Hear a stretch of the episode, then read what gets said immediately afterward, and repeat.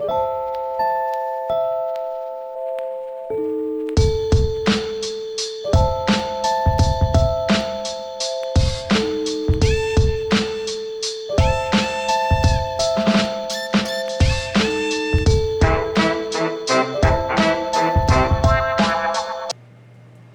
this is Donna Otto, and we are Modern Homemakers, and we want to welcome, welcome, welcome you. If you're a first time listener, we're so glad you're here. We don't know how you found us, but we're glad you did.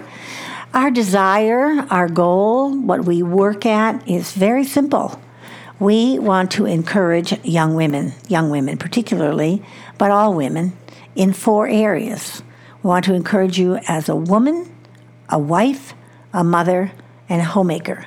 And I don't know where you are sitting right now or where you are in your life process, but I know that most of us fit into one or two of those categories, and a lot of us fit into all four of them at some places in our life.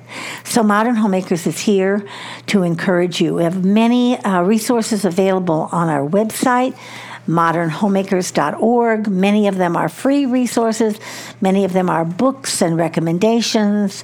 There are videos and video series and teachings, and also a long list of available archived podcasts. The industry of podcasting, which is very popular, has been a part of our work for the last 16 years. This is our 16th season, and we're glad to be here. The theme for this season is Listening.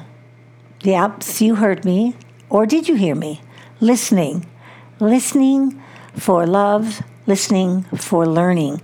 And I'm going to spend this year talking about various tools and various important aspects of what it means to be a listener part of this is discovering what kind of person you are. And uh, this summer, I was reading something about the difference between being a willing person and a willful person. Person. And I laughed and I thought, I'd like to start a riot or a movement. All ings follow, all fulls. What are you? I, David, my husband, doesn't think it's very funny at all. I think it's quite funny. So if you don't think it's funny, you're in David's camp, and it's okay with me. I think there's something very powerful about three little letters that really define how I can be about certain people, circumstances, areas of my life. Am I an ing person? Am I willing? Am I willing to go, to be surrendered? Am I attending to the things in my life or am I willful? I want what I want when I want, and I know how to get it. We've been talking a little bit about finding quiet. And finding quiet is a good place to learn some listening tools. Finding quiet can be very hard in a noisy culture. So I want to end this conversation about being willing or willful and talk a little bit about what it means to be self surrendered. Do you feel yourself as a pure person is more willing to surrender to someone? It could be as small as what restaurant would you like to go to? I want to go here and you don't want to go there, and you just say, okay. And I talked when we were together last time for a minute about being a people pleaser. Now, it is not what I'm asking you to consider. I don't want you to consider being a people pleaser. I want you to be a willing person. If your husband always likes to go to the same restaurant and you hate that restaurant, uh, you need to find some other place to eat. But if it's tonight and you've had your heart set on a pizza and he wants a steak or a hot dog. It's okay to be a willing person and surrender to someone else. And I think the more we practice surrendering, the more we're willing to say, it doesn't really matter. It doesn't really matter. Well, it doesn't really matter is an important phrase in the Otto household because I look back on my most willful days and I can tell you all the reasons and excuses for it. For example, we had just come out of a very serious gas shortage, and every ounce of gas in the gas tank was being not measured, but carefully used. So whenever I got ready to make errands and run errands, I would make a list of them and I would make a list of them in very precise order. So I would leave the house and turn right and keep turning right and keep turning right till I made a big circle and I got back home and I never wasted an ounce of gas. Really? I, don't you think i'm wonderful? Yes. That's what i thought too. I thought i i so my husband and i were in the car. The gas shortage was over. I happened to like turning right i also happen to like to tell people what to do and especially my husband and have you ever noticed that whoever you're riding with doesn't exactly drive the same way you drive. Well, that's how it is in our house. And there is no doubt that my husband is a better driver, but that doesn't change the fact that I want to help him out a little bit. So we're driving down the street, and I said, You know, babe, if you turn right here, then you could miss that one and go there. And my husband, who is a mild mannered man, does not yell, he is not a screamer, he does not dissolve into hysteria. He took his fist, he made a fist, and he hit the center column on the steering wheel, and he said in very firm words, Does it really matter? I was shut down. I was shut down uh, f- for minutes. I thought, that's a very profound question because the real answer to it was no, it doesn't really matter. And when I was thinking about this being an ing and a full, and whether I was more willing than I was willful, or if I was a sneaky willing, you know, I, I, I said the right thing, but behind, you know, that story about the little boy who was told to sit down and sit down now, and he didn't want to sit down, but he sits down and he replies later, I may be sitting down on the outside, but I'm standing up on the inside. And that's what I'm talking about. I'm not talking about giving in. I'm not talking about surrendering. I'm talking about the willfulness that says, this is what I'm going to do. You may talk me into it. Now, when we talk about in relationship with people, in deep relationships and long life, life relationships, a little of all these things must exist. I must be willing to please the people I love and care about. I must be willing to do what they want to do when I don't want to do that. I must be willing to say to my husband, You're absolutely right, honey. It doesn't matter. Well, does it really matter became a, a coined phrase in the Otto household because I discovered a lot of things I thought mattered really don't matter. And I think that's the difference, or one of the differences, I should say, in being an ing or a fool. It's more about an attitude and not about the activity. Ings notice and bend. Fools forget and ignore, or worse, they try to take down. American history is full of men and women who, like Paul Jones said, don't tread on me. Our country grew and prospered in many arenas, but we certainly can feel the sting of willful independence. I, will never forget the first time I watched the Burger King commercial of a couple of decades ago when it said, Have it your way. And I thought, oh, yes, we are a culture of wanting to have it our way, and why not? And most of the time, we can get it our way. It was Jesus who modeled the ing, the sacrificing, the willingness, the prayer that he prays to his Father. Yes, he could have called down 10,000 angels, but the night before he said, Not my will, but your will be done. He was willing. He was willing to do the Father's will instead of his will. He was willing. We've lost much of our vulnerability in this process, and it gets harder and harder to ask for help it gets harder and harder to ask for help. Sometimes we lose control, and it reminds us that trusting and vulnerability and acknowledging our feelings is not terrifying, but terrific. Mm. I happen to have um, more in the past than currently, but a terrific uh, screen that drops down when I know I need help and I have to ask for help. Uh, I have to be vulnerable and say, I made the wrong turn and I'm totally lost. Can you help me? And that may mean on the road or in my finances or in a relationship with someone. I consider myself kind of middle ground. I have a willfulness, but I also have a deep sense of longing to surrender. And I think that may be where I'd suggest to you to consider. Do you really want to surrender, but you don't know how? Do you really want to be an ing, but you've been a fool most of your life and you don't know what to do? I think I flip and flop. I want to be surrendered. I want my feelings to have a sense of intelligence. And I believe oftentimes that my intelligence side, my information side, my theology side gets in the way. Now, you've heard me say this if you've been listening at all. Um, there's more than one ology in life. There's more than theology. There are a lot of ologies.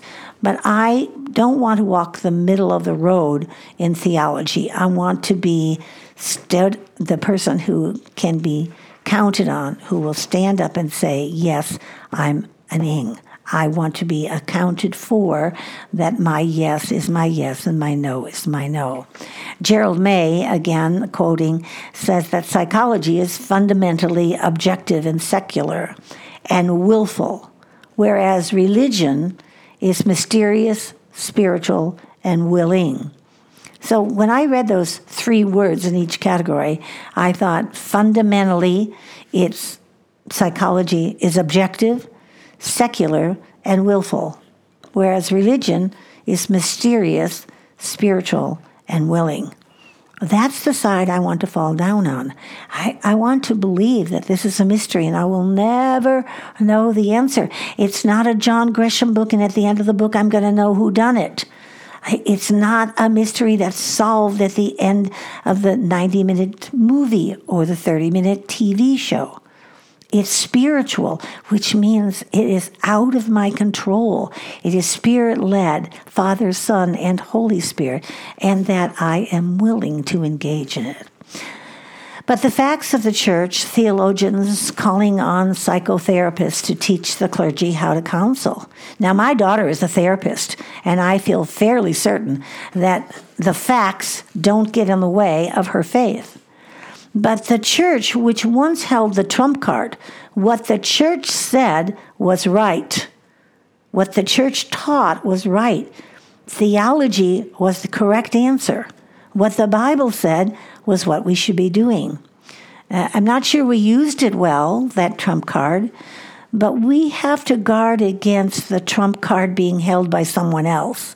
And while I will send you to professional help, a professional counselor, if that's what you need, and you and I are engaged in conversation, I want always to be the woman who sends you first to the great counselor.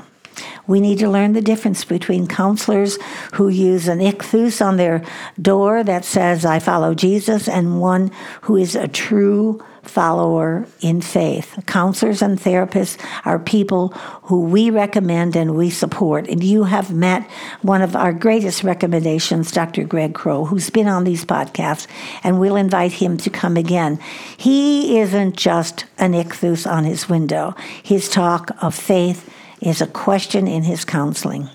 William McNamara called it psycholatry, an attempt at titillation of the psyche rather than enjoyment of the spirit. I again draw your attention to the stillness of ourselves and listening to God for the direction that He is wanting to give you, that He is giving to solve the problem. Solving problems with the help of others in our communication, excuse me, in our community or our congregation is essential. I do not have the wherewithal to see and know everything. I'm often so personally engaged that I forget about the other side when I'm making a choice. And much of our culture wants to rid ourselves of pain. We have never lived in a society that desires more pain free ways than ever before. We talk of Susanna Wesley and women like her, my own grandmother, who had 12 pregnancies and four children who lived.